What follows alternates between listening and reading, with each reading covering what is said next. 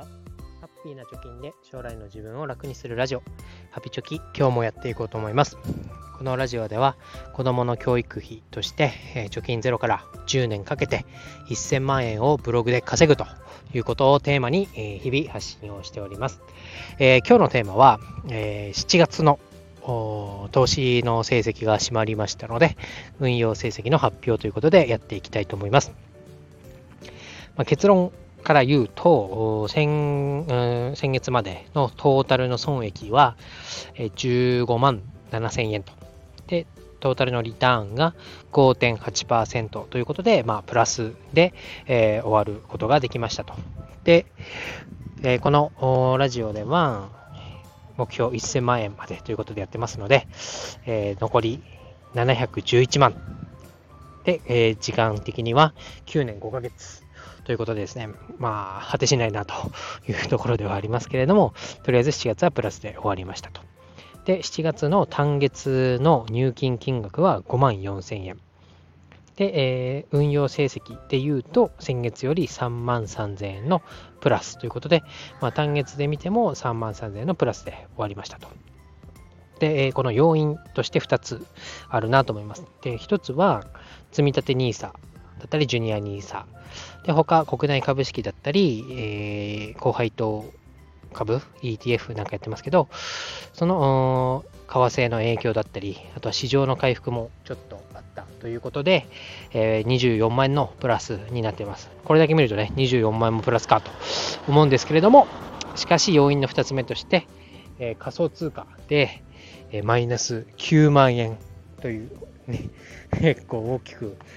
半分以上投資した分がマイナスになっているという状況で、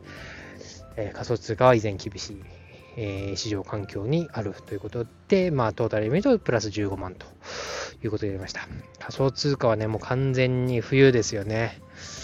で、株式市場もコロナが、なんだ、先行きが見えないっていうことで、ちょっと不透明感あったんですけど、しかし、だんだんとね、底を打ったんじゃないかというようなことになって、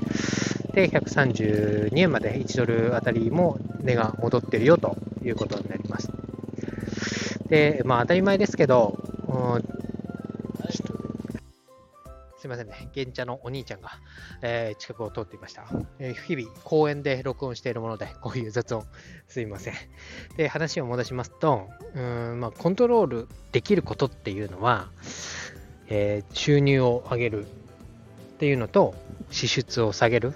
この2つしかないわけでいくらこう自分がね頑張ってるとか努力してるからといって市場が味方してくれるわけではないですと。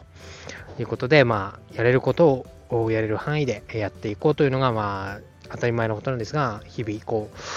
月1回ねこの成績を振り返るところではしみじみとします。日々の家計簿だったりえー、つけてる中で、この支出はいらなかったなとか、ここもうちょっと節約できたよなというところがありますけど、まあ、完璧にはできないので、こう、繰り返し繰り返しやりながら、振り返りながら身につけていきたいなと思います。一方、今月8月ですけど、まあ、お盆休みの関係で、えー、旅行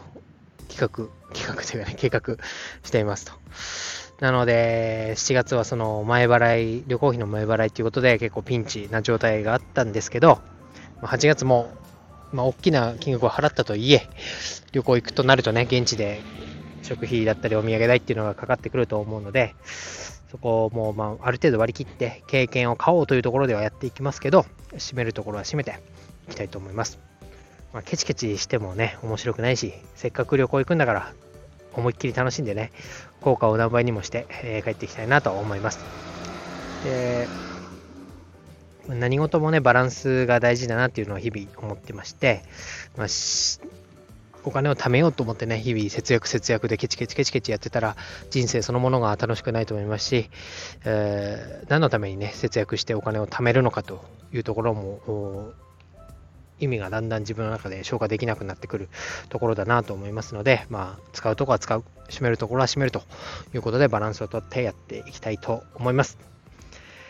しかし、そういったお金をね、使うというところばっかり見ても、現実も見なければいけないわけです。で、ジュニア NISA、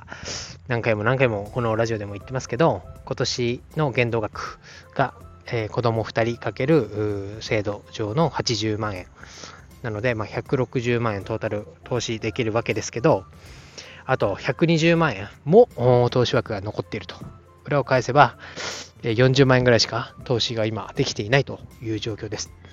この120万円残り12月までの5ヶ月間で割ると